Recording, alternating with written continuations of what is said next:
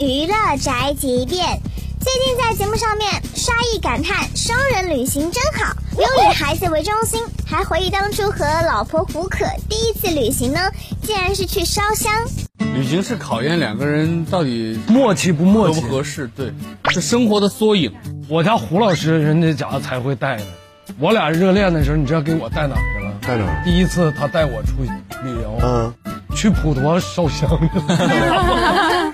那你到那地方你能吵架吗？你这清修的地方 对，而且都，而且都涤荡心灵的，嗯啊，你这就是胡老师给你传递了个信息，别躁，别躁，别躁啊，心平气和，对别躁啊，非常好，就是上来之后用第一次旅行来定调子，以后相处别躁啊，有什么事儿慢，静，但是也挺好。我们俩年年都去，挺好的，挺好的。然后我们俩就是年年去，基本住和吃都是在第一年的那个地方。哦嗯，有一个小饭馆，那个老板都认识我们。嗯，啊，特别就好每年我们去的时候，点的菜都是都差不多都差不多。